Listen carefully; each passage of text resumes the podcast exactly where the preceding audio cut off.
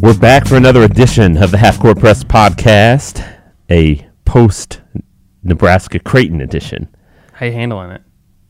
I mean, You just fine. Yeah, Uh, yeah. I mean, recovered from the. it was actually kind of difficult to rewatch that game, honestly, Yeah, it kind of was because for probably different reasons for your being right, beat, I'm yeah. trying to find the positives out of a game. Well, I don't know the positives. I'm trying to. I, I know I was. It was more. I was trying to find um, maybe areas of concern for the Jays out of a game when they it was over at halftime, Yeah. while you were trying to find the positives. Well, I was just trying to figure out like that. I was trying to figure out okay, what went so horribly wrong, and then what went so right, and how did can that? How can those two things exist in the same 40 minutes of basketball? Yeah. you know what I mean. uh, Creighton won 95-76.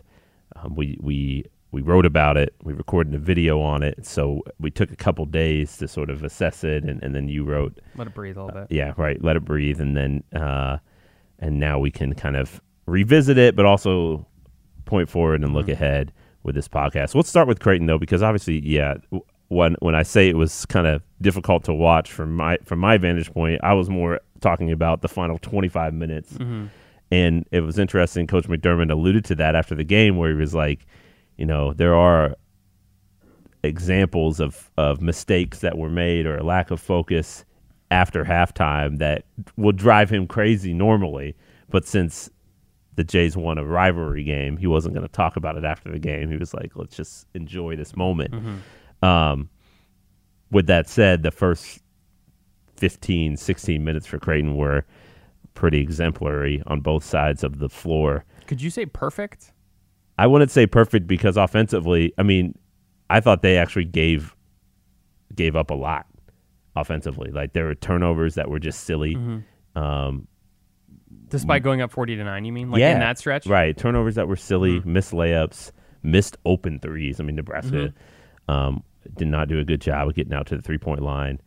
It, it it could have been worse. It probably should have been worse to start the game. Um, but I, I- yeah, I wonder from your perspective because for me, the game kind of played out very similarly to many Creighton games this year. The Jays kind of uh, explode out of the gates and play extremely efficient ball from the start of the game, have a, a bounce to their step and energy and urgency, and that kind of tapers off as they get tired, as the game wears on, as the opponent adjusts maybe to Creighton's pace and uh, intensity level.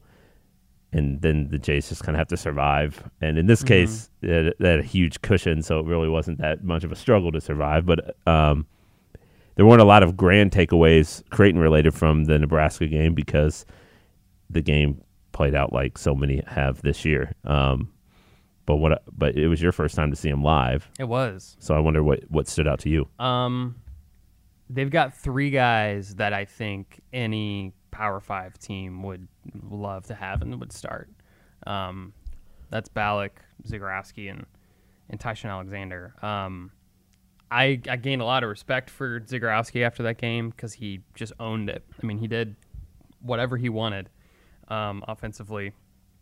He's a little bit shorter um, than maybe you would want at that position, but I think he packs a punch. The way that I described him in the um, in the pregame blog for just kind of the matchup is he he, he kind of plays a little bit like a boxer scorned, like a like a East Coast boxer underdog that that you know gets keeps getting these smaller fights and he just wants his chance at a prize fight Yeah. or whatever. Um, like a bad Christian Bale boxer movie, maybe. I, he's he was in a really good. I was uh, gonna say the fighter movie. is legit. fight, but but like a bad one, Okay. right? Like directed by like a bad, like a worse one. Right. Um, but so I really like him a lot, and I think that if you have somebody like him and you you tie that to Ty-Shon Alexander, you tie that to Mitch Ballock, who at any point I think all three of those guys step onto the floor thinking they can score thirty. I think that's going to take them really far. Um, it was interesting because Nebraska went really small and uh, Christian Bishop got into foul trouble, and so that really helped um, Nebraska in the second half. So the concerns I think for Creighton are kind of okay when you go up against some of these bigger teams in the Big East, or if you get in an NCAA tournament and you you know for whatever reason score you know in Indiana or just a bigger team for whatever reason, like can you keep up with that and can you win a couple in there? That's I think where the concerns are. Um, but I think in general, I was really impressed with those three, and then I was really impressed with Shereef Mitchell. Um, and I think he guarded Cam Mack better than anybody I've seen this year guard Cam Mack, and that's that's extremely impressive because the thing that Cam Mack can do is his first step is so quick. So if Cam Mack can get into the lane really easily, or he can shake you, and he can he's really good on ball screens, and Shereef was just right there. I mean, he he would not let Cam get into the lane, um, and it was interesting because Cam didn't start the game because he was late to the bus. He comes on his very first play. Cam gets the ball on a so Creighton made two free throws. Cam gets the ball and goes 90 feet for a layup. And after that, it was super difficult for him to even get in the lane. Yeah, I think They he put- got by Shereef on Yeah. that drive. And then after that, it rim, was, th- like- there were points when we were sitting there. I literally was like, "This is amazing!" Like Shereef is staying with this kid. This is a true freshman.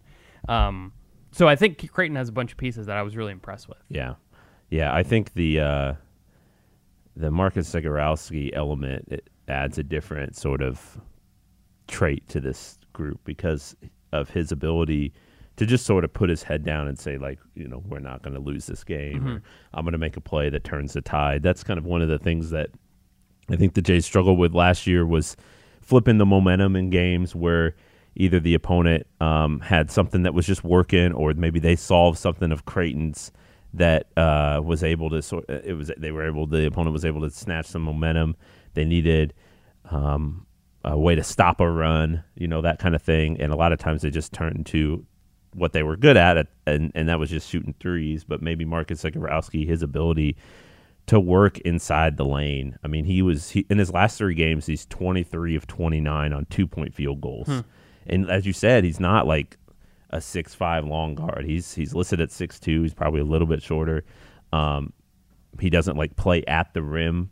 He but he's so clever with his hips and his shoulder movements can be really deceptive. and he And- feels so comfortable at like from like 12 to 16 feet like he he feels so comfortable even though that's kind of where a lot of chaos is happening but he never feels like he's Yeah. panicking And I'd know? even say even even sixteen, like eight to sixteen feet. Mm-hmm. You know, because I think the last few games he's gotten a little bit deeper into the lane, which has caused defenses a little bit more problems. I think the Michigan game, um, the way the Wolverines defended, especially on ball screens, is they kind of invited Creighton's guards to get downhill and get to about that eight foot range, and then Michigan's they had a huge dude, Jon Teske, in the center, so he kind of plugged things up from there. Um, and a lot of times Creighton's guards stopped at like 15 instead of getting a little bit deeper Sure. and engaging that big. Whether or not they were going up for a shot, if you engage him, maybe then you can uh, kick it out or find a, a teammate. But um, I think Marcus Zegarowski's done a lot better job of that lately, and it's really put a lot of pressure on teams because they want to stick to Ty-Shon Alexander and Mitch Ballock on the two wings or the or in the corners. You know, like you don't want to leave those guys open, but all of a sudden you're compromised because you don't have enough defenders to to stay in front of of Zegarowski and keep him from slicing you up on the inside. So I think his aggressiveness and his just efficiency inside the arc has really enhanced Creighton's offense, and and I think in, on the long term it'll be really beneficial. So like, um, you know, he it took him. I think I think it may have been it might have been like six minutes before he maybe it was five minutes I can't remember exactly when he scored his first bucket against Nebraska. It was like a he drove in transition and stopped at like eight, and then did a turnaround jumper, and that was like the start of his onslaught of just a vast array of moves and finishes, whether it was layups, floaters, leaners, short J's. Uh, obviously, he hit some threes. He was the Big East best three point shooter last year by percentage, so you know he can do that. But I think the other part of his game is ev- his um, his evolution as a scorer on the interior um, has really shown up this year. And, Yeah, and, and I think because of that, he just he makes you make impossible decisions on the defensive end. Mm-hmm. Like he, if he gets you, in, if he gets in the lane, you have two shooters in the corner, and you've got Christian Bishop right there. You have, I'm going to shoot it, I'm going to lob it, I'm going to cut. I'm What are you going to gonna take away? Yeah. Exactly. It's like pick your poison. Yeah. Essentially, what they did, and that's what they did in Nebraska for the whole first half. It was just they ran that same action over and over. That you know, Christian Bishop, I think I think he, he finished one of them, but I think there were two different lobs that he could have potentially you know thrown down. But then when yeah, they just that high that, ball, just a yeah, high ball screen action with like Mitch Ballock would kind of fill in behind mm-hmm. For a throwback. Exactly. Like if you plugged all the stuff up inside with an extra defender, then Mitch Ballock's right there for a throwback pass Yeah. for a three. So Yeah. yeah, like yeah, put him in a bind. so that's that's one of the things too. Where like, and we'll get to questions like to Nebraska later, but like you know, a lot of uh, people are wondering why Nebraska maybe isn't as good as a defensive team. Um, but you have to also kudos to the way that Creighton just they they eviscerated Nebraska that in that first you know 16 minutes because they made them make impossible decisions and Nebraska had never had had not seen that live before and made all the wrong decisions. Mm, yeah. So we'll see what Creighton becomes. Like I think that this is Friday is kind of the end of one chapter, starting of a new chapter for the Jays because um, they're suddenly like Davion Mintz looks like he's really close to returning. He he was practicing last week on a limited basis. And so the assumption then was that he'd be back in a couple weeks. Um, it might be sooner than later later for Mintz. And Denzel Mahoney becomes eligible after Friday's game. They play Oklahoma on, on Tuesday. So it's going to be a different team for Creighton, a, a more a deeper team, a team that maybe has some answers for some of its deficiencies that have that it's shown early on, particularly perimeter defense and just general fatigue and like the inability to kind of keep up the energy and tenacity for 40 minutes. So you add two really good athletes into the mix, um, and and guys who could maybe even enhance Creighton's versatility offensively too. Mm-hmm. Um, suddenly, the the potential of this team kind of or the ceiling maybe even increases a little bit, and it's hard to really predict what exactly that's going to be which I think is why next week is so intriguing. But obviously, first things first, the Jays have to take care of business against UT Rio Grande Valley. Um, statistically, not a good team. Offensively, Rio Grande Valley struggled mightily this season, and, and of its four wins, three have come against non D1 opponents. So, um, the assumption is, is that, well, for sure, Creighton's a better team on paper, but it's finals week. The Jays are coming off two or uh, a really emotional win over Nebraska. They had a couple off days, you know, like where this team's at mentally and how engaged it is, I think is mm-hmm. is worth noting. And, and should get a boost with Kelvin Jones being back. He was close to playing against Nebraska on Saturday, the six eleven reserve big man. But uh, did we decide that, that Nebraska had more scholarship available players than Creighton? That's yeah. I think Creighton was down to seven for mm-hmm. that game. And Nebraska had nine, I which think. is why the start was so huge. And somebody, I, I, tw- you mentioned Shereef Mitchell, and I tweeted something like, "Oh, he's given Creighton an important lift," and somebody kind of like was like, tweeted back at me was like, "Yeah, oh, important lift, huh? The Creighton's up thirty to nine or whatever, yeah. or forty to nine. But I thought it was so important in the moment that Creighton started strong and then just kept pounding it. You know, like or or like you, they didn't let Nebraska breathe. I thought that was important, and Shereef came off the bench and was even another spark that just kept the onslaught going. Like you wanted to keep that sort of uh, momentum meter, if you want to call it that, on your edge or your end as long as possible, especially for this Creighton team, which you know at some point is going to kind of hit the wall. Yeah, and they did hit the wall in the middle of the second half, but the lead was big enough that it was it was fine. But mm-hmm. I thought Shereef's ability to come in and make instant impact plays, like he wowed the crowd at times with some of his moves. Mm-hmm. Uh, finished that one in, in in traffic in the half court on on a take, and then the one in, in transition and and one.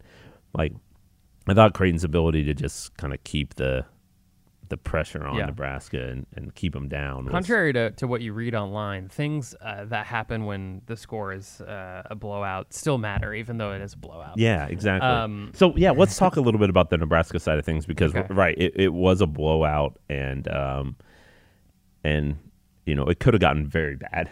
I yeah. mean, it was already very bad. Forty to nine, but it could. yeah. But like you said, it could have been fifty-two nine. Right. Like, and and it could have been it could have been a forty point final or something right, like that. Right, it was 19. Um, I was sitting there in the final. So Fred Hoiberg has only lost one game as a head coach by more than 30, which is kind of amazing when you think about it. Um, head college coach, I should say. Um, and so I was sitting there at the end of the game, tallying up all of his worst losses. He's lost by 30 once, lost by more than 25 twice. Um, and that's kind of it. Um, and at one point, it was 33 points. Nebraska was down and uh, then it just started to slowly. It was one of those things where at the end that Nebraska finished the game on a 10-0 run. Yeah, so say, it went from 29 to 19 right. like that. It like, um, so it could have been so much worse. That it, it's interesting. I wonder what kind of NET net number Ne- Creighton's going to have. I think the first rankings get revealed next week, but Okay. like that little spurt by it was like walk-ons and end of your bench. It was nobody. It was I didn't yeah. even watch the It was, it was yeah. the end of it, it was Creighton's end of bench versus Nebraska's end of bench bench and Nebraska's end of bench won One 10 to nothing. And Creighton's lost that battle like four times this year. Oh, I think uh um man, I wish I had my notes Or on but, Roberts, like, right? Oral Roberts end of the game on a 10-0 run. Like uh, North Florida, I think it was 11 to six in the final minute. Uh, Cal Poly, it might have been like I don't know, 11 to 2 Mm-hmm. or something. And then Nebraska, uh, it's 10 to nothing, 12 to 2, something like that. You know, like, I wonder how that's going to mess with the efficiency number for the Jays. Right. And then you factor in, too, like, the Michigan game was within five or six for most of the game. All of a sudden, it, it ended at 10, and San Diego State waxed them Yeah. by 30. Yeah. So I wonder um, what that does to Creighton's NET number, but uh, we'll find that out next week. Anyway, so you got you got some questions that you want to Yes. um, yeah. so, uh, I think you, you your idea was like, hey, this game uh, might have sent some alarm bells off in people's minds, Nebraska basketball fans' minds.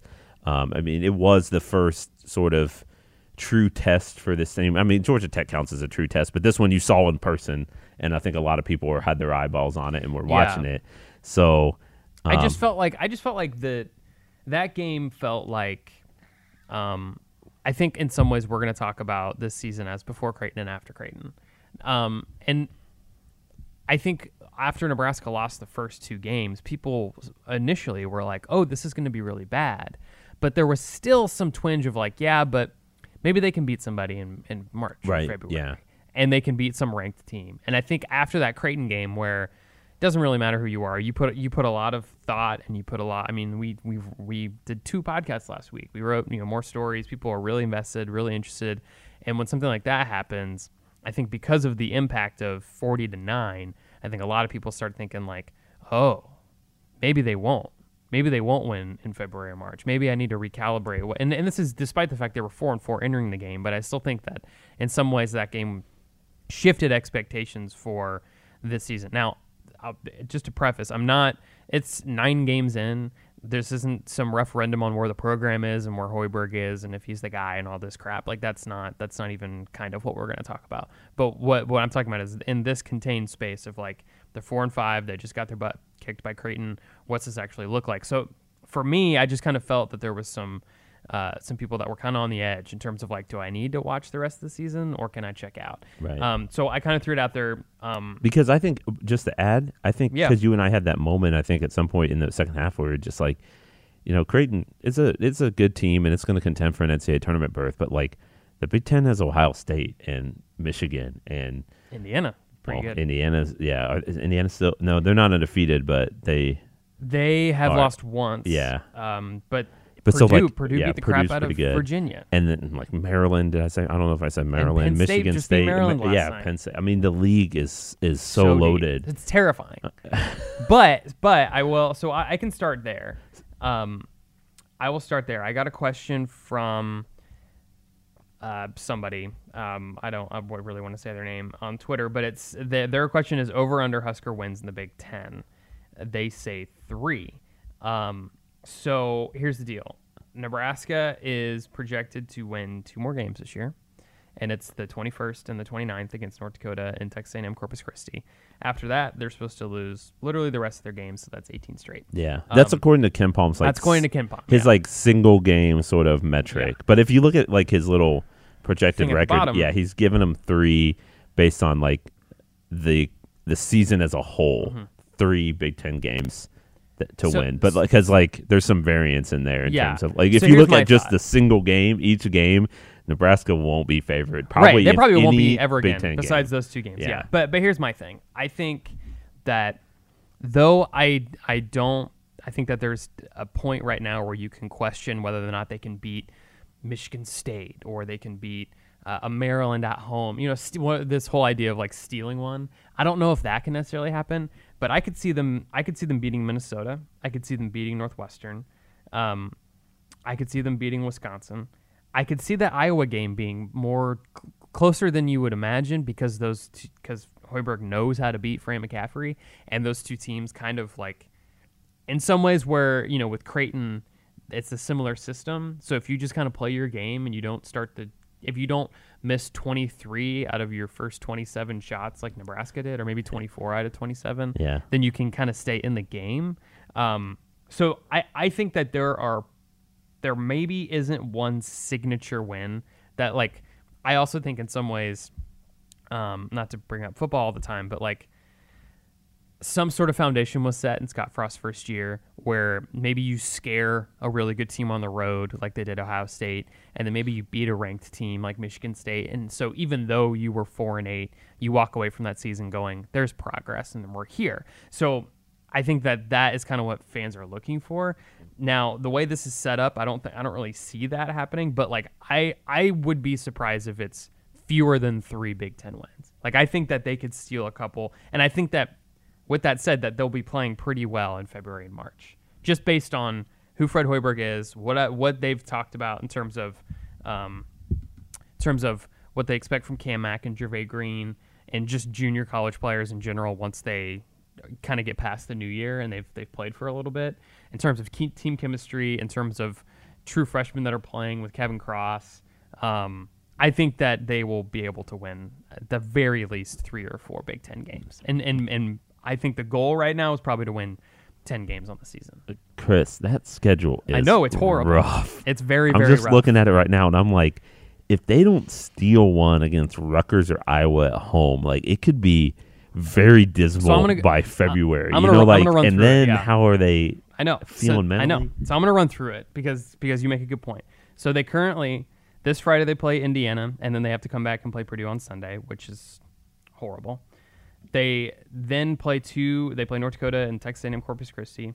Then they have a home game against Rutgers on January 3rd. That's, in my opinion, a winnable game. It's a yeah. That's I don't a- think Rutgers is very good. They the, they are the matchup problem. they are absolutely gigantic. yeah. They are they are ma- they are like the they are like a forest. They might have 40 offensive rebounds. Yes. But if you can limit them to like 20 second chance points, maybe you got a shot. So I think that Rutgers is somewhat. Uh, so it goes Rutgers, Iowa, Northwestern. Northwestern, I don't think is great. But on the road, Northwestern. On the road, Yeah. Northwestern. Sleepy Jim. Then you get Ohio State, then Indiana, then on the road against Wisconsin. Rutgers on the road as well, which they lost last year. Then you get Michigan at home, Penn State at home, Iowa away, Maryland away, Wisconsin at home, Michigan State at home, Illinois, Ohio State again at home, Northwestern at home, and then finish it on the road Michigan, on the road Minnesota. That Minnesota game is on Sunday, and then Nebraska will likely play Wednesday In the Big in Ten the Big tournament. Ten tournament. Yeah, like So, so, so you're gonna have to steal they some don't road even they don't even get Minnesota at home, which No, is the Minnesota would be the team that a lot of people have targeted as uh, and like Northwestern, another team that people are targeting at the bottom of the Big Ten. They don't get them at home until the end of the season, basically, right? Yeah, Like, correct. They don't play. They don't get to play. So they're, there's going to be a stretch there where you play Michigan, Penn State, Iowa, Maryland, Wisconsin, Michigan State, Illinois, Ohio State. That's where it gets really tough. That's where you have to steal a game. You know, you have to steal that Wisconsin game or something to just kind of keep you going, or get or keep it close. Right. Because if all of these are like 20 point losses, that's when it starts to get pretty pretty dull. But I think in general they can win three. it's gonna be hard. It's gonna be difficult. It's gonna be hard. Um, hold on. Oh, there was a question I wanted to ask you that we got. Um, it's just this general question of what is this Nebraska basketball team good at? Hmm. Is there anything that you saw that you think that they're good at? Well, I thought that their ability to get downhill and put pressure on teams on the perimeter just with their drivers was something. I mean, Creighton had some issue with that in the second half, partially because I think Creighton's players sort of checked out a little bit. They weren't as focused. The level of engagement, the level of engagement that Creighton had at the start of the, the game, kind of took Nebraska out of what it wanted to do. It was, it was harder for Nebraska to drive, maybe than they thought it would be mm-hmm. to to weave through. Like all of a sudden they get by their guy, then there's another player there, and then they're just like, all right, let me just shoot this three. Yeah, they're like, oh yikes, oh this is tough. Oh, okay, I'm just gonna go. So combination of Creighton maybe drop off in focus, but also Nebraska's like increase, um, an increase of sort of urgency. Like I, I thought Haanif Cheatham, Cheatham, Cheatham. Cheatham, Mhm. like his, he looked like a different player in the second half, and I thought that that to me, um, like his change was the most glaring of all of the players. Maybe maybe maybe Burke as well, but uh, that's like that's what they have to have every game, and they're and they are good at that. They're good at that. They're good at getting to the free throw line, and you know they got to make those shots, obviously. But even But just getting there is just getting is- there is- and putting other teams up, like, getting you know getting them in foul trouble. There's lots of benefits to getting to the free throw line, obviously. Um, so to me, that that is their best sort of trait, and also like scoring in transition. I mean, you got to get a stop first, obviously, but if you can get out and run. Like they they feel they look really comfortable with that, and then they start like this. You see this energy um, that starts exuding from them, they definitely like ride the momentum wave in good, good and bad. Yeah. But like when it's rolling really good, like they that's that's um that's that's where they can be dangerous. So. See, I'm glad I asked you that because I don't know if I, I agree with you, but that's not the first thing I thought of. I think the thing that they are good at is when they decide they were going to go, as Fred Hoiberg calls it, north south. They're going to go straight toward the bucket, and we're not just going to you know, f- you know swing the ball on the three. Yeah. We're going to actually get up and down. That's where they're. I think they're good at that. So. Where I think that this team's actually good, they don't turn the ball over a ton. They do turn the ball over, but not a ton. Yeah, they're they're 32nd in turnover percentage uh, per possession. Um, I would compare this basketball team to a football team that averages like seven or eight yards per carry, but has the worst red zone offense of all time, and they can't score. But that doesn't mean that it's not important that they have seven yards per carry, right? So Nebraska's 16th in average possession length and 27th in adjusted tempo, so that's possessions per 40 minutes. That's where they want to be. Like that's what they want to do is they want to run. And when Nebraska decides to run, which early on they're pretty slow, but from like the 16 minute mark to the end of the second half or the end of the half, they're usually pretty good at causing some turnovers. We're going to get out in transition. We're going to go. And there is usually a point sometimes. It's generally when Cam Mack is not the point guard where, you know, they will after a, after an opponent make or whatever, they'll kind of walk it up a little bit. And Fred is always saying, "Let's hey, let's go." Like Yeah. we, we want to be all going all the time. That's why this isn't in the t- in the tens, which is where he wants it to be. When at Iowa State, their best team, they were second in average length of possession. I mean, they want to they want to go, and that's why his favorite plays the whole year have been on makes. Even on makes, they've been able to get out in transition on their side. So that's the one thing where they're pretty much exactly where they want to be in terms of pace.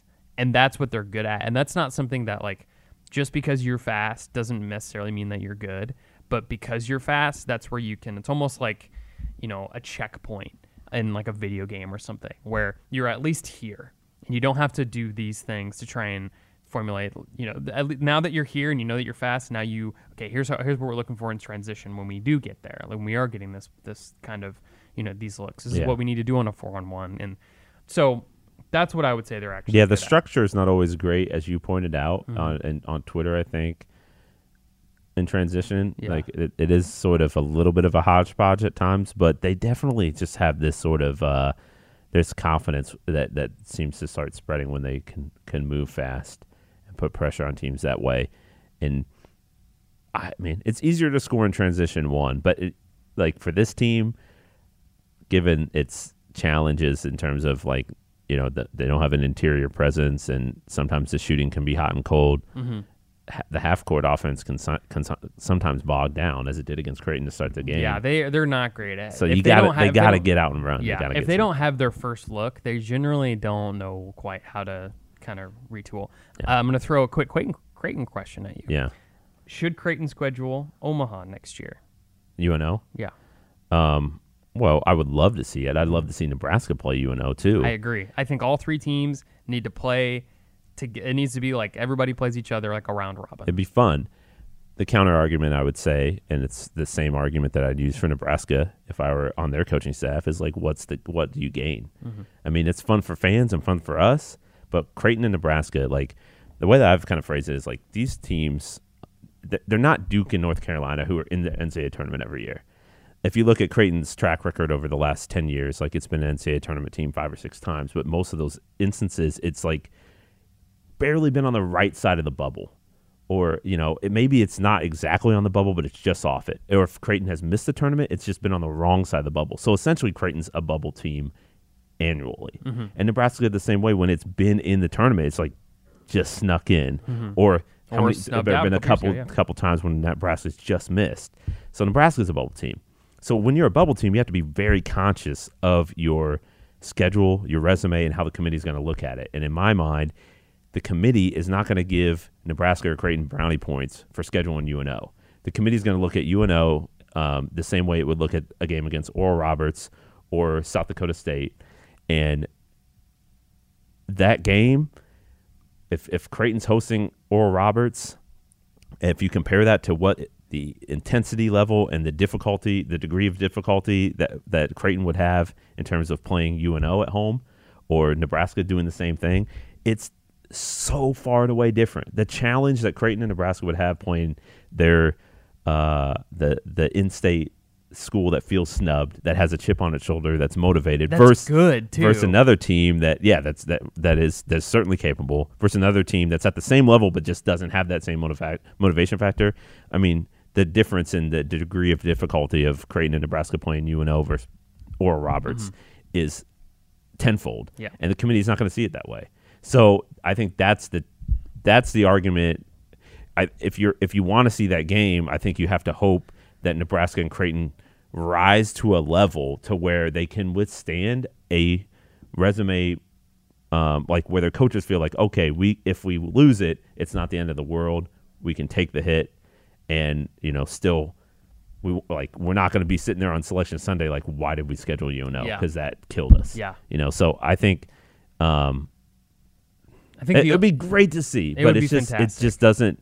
If you're talking about these, you know, these two teams, it's it's hard to it's hard to justify. Yeah, I think the only way that, because of what you said, and I completely agree with, the only way that you're able to do it now is if you're if you if you're Nebraska or you're Creighton, you schedule a home and home or home and away uh, with Kansas or Kansas State yeah, or Iowa State or um, some top Power Five school. Like, not I mean, you're not going to get Duke or Kentucky, but like UConn or bringing it, bringing it, like get it, basically counteracting your this bad win, even if it's a win against this like bad team with like a really good loss. You know what I mean? So like playing Kansas every year or playing uh, Oklahoma or Texas, you just just be able to like counteract that. And Bill Moos has said, you know, it's football, he wants to play all those schools. Right. So if you It- could make a deal with basketball, I think that's the way. That's the only Yeah. way if you can counteract that game. but the way that basketball teams schedule these days, I mean, think about it.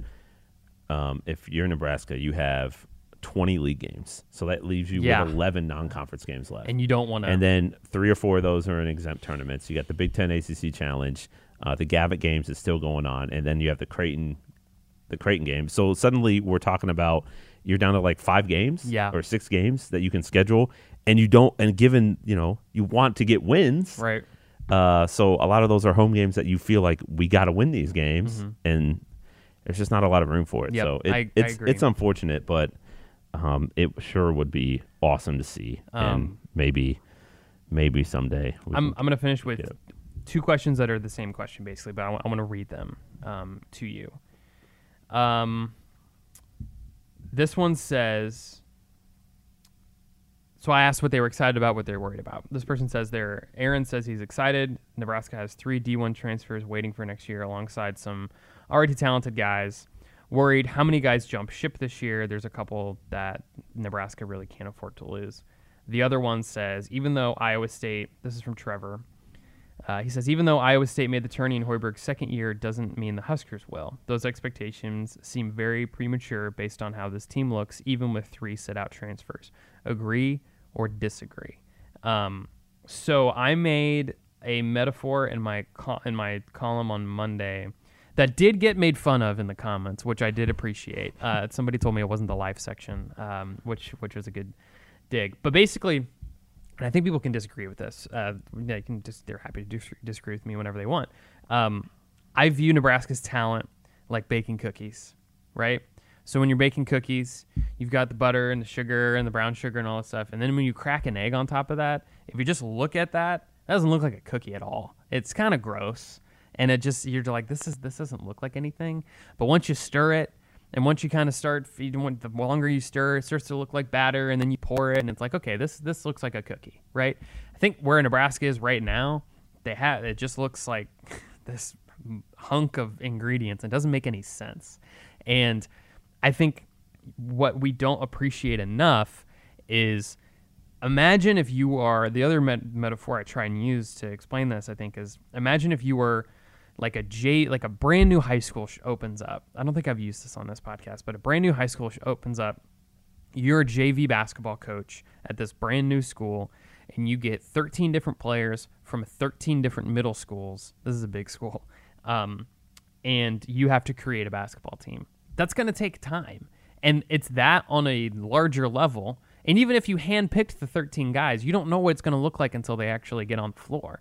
So that's why I thought it was so interesting that when Matej Kavas was playing the five, something that they have never done this year, hardly ever. He less than three percent of Nebraska's possessions, he's played the five, and for a lot of reasons. But whenever he did play, that was when they played really well, yeah. and that's one of those things that like Nebraska's a like Nebraska's a bad basketball team. Okay, and so I don't want to come across of like trying to apologize for their their badness. They're not good. They're only like me saying like lobbying for them to win three Big Ten games. It's not lost on me that that's only three Big Ten yeah. games and there's twenty of them, right. right?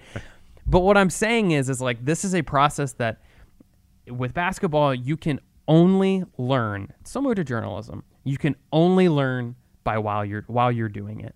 Nebraska can only learn that Matej Kavas works at the five by putting him at the five in a game, right? And so I think that there's that element of they're still trying to figure out how to put all these ingredients in a bowl and it and how to actually get it going. You also, I think, have to understand Nebraska has three transfers sitting on the bench right now, one of whom they think is a first round NBA draft pick. They think Dalano Banton is that good. And I think he's that good. So you've got that so there's talent. Number two, you've got Derrick Walker, who went to Tennessee. He knows what it takes. He's been on NCAA tournament teams before. He's a pretty good shooter. He's a big guy that's going to fit right into the Big Ten. And Shamiel Stevenson, who, again, is a player that Eric Musselman really liked, who, you know, played at Pitt, played at Nevada. He'd fit in exactly. I think all three of those guys could be starters. So it's one of those things where it's like, you've got your starting five still kind of on the roster right now. You pick those three plus, you know, maybe Cam Mack and – Dachon Burke or Cam Mack and Green, like if you start to look at next year, I'm not saying they're going to win the Big Ten. I'm not saying they're going to win the big, you know, that they're going to go to the NCAA tournament next year and win a game. But what I'm saying is, is like, this isn't really the time to start like, oh, everything is horrible and everything is terrible. Because you also have to add to the element of like, Haanif Cheatham is a senior, he's going to leave. Matej Kavas is a senior, he's going to leave it's college basketball. You could probably throw in maybe one, two other people that could transfer just because that's kind of the way things go. Um, but I still think in general, it is really bad right now. They're not good at all. But that doesn't mean that the plan that they still have in place doesn't still you, you that you couldn't still kind of convince yourself that okay next year it's going to look a little bit better just even based on what they currently have and that doesn't even take into account freshmen they could bring in or transfers they could bring in for next year so um, I think that you know, in terms of the question about transfers, I would wouldn't be surprised if there was one or two guys leave. Uh, Samari Curtis has already left. They have a ton of scholarship availability. Like they can do that. I would imagine that they kind of prepared for some of that. Yeah, too. for sure. I it's, think you have to. I feel, feel, like we talked about last spring about how they were selling playing time, and let me tell yeah. you, if you sell playing time to 13 different guys, yeah, someone's gonna be like, "Hey, hold up." Uh, well, we saw that. that. yeah. What about that blind? Yeah. Hey, because, so you told me I could play, and then yeah. like I'm coming in with two minutes right. left. So what's going on yeah. here? Um, well, I was just looking at Iowa State's because someone made the comparison. Okay, well, just because he did it at Iowa State, don't assume success here. Sure. Um, I mean, I, I feel like you can still. I I'm assuming success based on on Hoiberg's track record because I don't know what else to base it on. Sure. Um, but the two things that stood out to me were that first year, um, they didn't lose to teams like Southern Utah and UC Riverside, sure. so that would to me signal that the building process and the accumulation of talent process is a little bit behind where they were in year one at Iowa State. Uh, just to make that to make that comparison. So the Um, They only lost two games in the non-com. They lost Right. Northern Iowa and fucking yeah, and they, and they got wins over Iowa, Creighton, Drake. You know, like Mm-hmm. um, Virginia. for- I mean, beat- that was before Virginia was Virginia. yeah, but they, beat beat, they Virginia. did beat Virginia. So it's like the rebuilding process or the straight up building process because it felt like they just tore everything down. Um, that's going to take more time, and so I do think it is. It probably is unreasonable at, after now that we've seen this for a month and we know what they have, that they uh, to think that oh they're just yeah year two it's fine everything's going to be solved even with the addition of better players, um, sit out transfers like there's still going to be some growth n- next year, and p- perhaps that timetable needs to be stretched out. Um, the other thing was like, man, it was rough in the Big Twelve for for Fred Hoiberg that Yeah. year, that first year. Well, I was going to say they, they lost 12 of 13 that year. They lost 10 ga- 10 straight games that year. Yeah, they were- and I think that's one thing that we that like I think we not to rail but like we oversimplify what that what year 1 was. We just say, "Oh, well they went 500 and Yeah. then they moved on." Right. But what we don't talk about is the fact that they lost 10 straight games. Yeah. And and that's that happened. And so you have to you have to understand they won 13 games before New Year's and then they won 3 the rest of the year. Right. So like that first year didn't go perfectly either. Yeah, and so I would imagine that like yeah, the the blueprint is different at mm-hmm. Nebraska, but it's also the general theme of it's the same, and I think that Hoiberg and his staff know what to expect, or how to maybe even how to handle.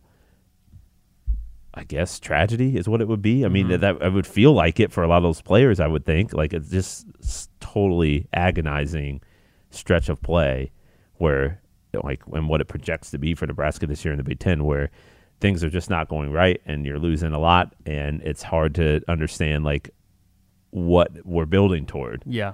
And I would imagine that Fred Hoiberg and his staff have a good idea of how to handle that. So we'll see, but Yeah, sure. Well, and, and that's That- the thing is we everybody. Not to bring up football again, but eh, but nationally, people really thought that year two Scott Frost was going to go super well, and it didn't. Yeah. And so I think in some ways that's maybe why people are, are kind of hesitant to be like, well, year two Hoiberg, like let me let's prove it, and they're currently not proving it. So how? But I think a lot of the things Yeah, that I they're going mean, to be like I next year are not what they currently the are. expectation of seeing a better Nebraska team in year two versus year one is for sure going to happen. They absolutely they will be more talented group, the minute that this season is over than they current like j- just with the people that they have on the roster currently. Yeah. Um, but to what degree of impact that has, Mm-hmm. that's kind of to be determined. And, and it, it, uh, it might depend on how much some of these guys, like Cam Mack, um, Burt Green, how much better they become or how much more comfortable they become at this level Yeah. because they are sort of learning on the fly. One quick more quick and, and. Cross and, and Ouedraogo, too. But but but those three in particular, the way that Zegarowski, Mitch Ballock, and Ty-Shon Alexander play is interesting to me because I think all three of those guys, and you might disagree with me a little bit because but because you know them better, but I think all three of those guys have pretty pretty damn similar games. Do you agree with that? In some ways, they're Well, all they they can can all shoot. they can all score it kind of at will, but they can they have a little bit different offensive, you know, talents. but I they're- think in general, to get those three guys to play together the way they do is pretty impressive. The way that Yeah. Cam Mack, Dachon Burke, and Jervay Green currently play together, it's not quite the same. Now, it's you've got years of experience versus brand new, but that's kind of what I'm talking about too. Where like Cam Mack runs down the floor, I mean that that transition bucket that both if both if I can figure it out, and Nick Bahe had a better kind of ex- explanation on Twitter about like what exactly was going on, but if I can know if I know and I can tell that Cam Mack is running on Twitter and he doesn't really, or he's running in transition. He doesn't really know where Haanif Cheatham and Ma- Matej Kavas and Dachon Burke are going to be, and like all of them end up in the same spot. That's just basic. That, that you're not going to see that next year. It's just those type of all three of those, you know, Burke, Cam, Jervay playing together and not trying to kind of do their own thing. And it's getting better over the past month or so. Um, but it's just kind of those small evolutions that I think that you'll see over this season and next season. Right. Very good. Well, uh, we will. I think our plan is to be back one or to record again one more time before Christmas, Mm-hmm. and then um, and then we'll kind of turn off. uh, I mean, the Big Ten starts for Nebraska this weekend.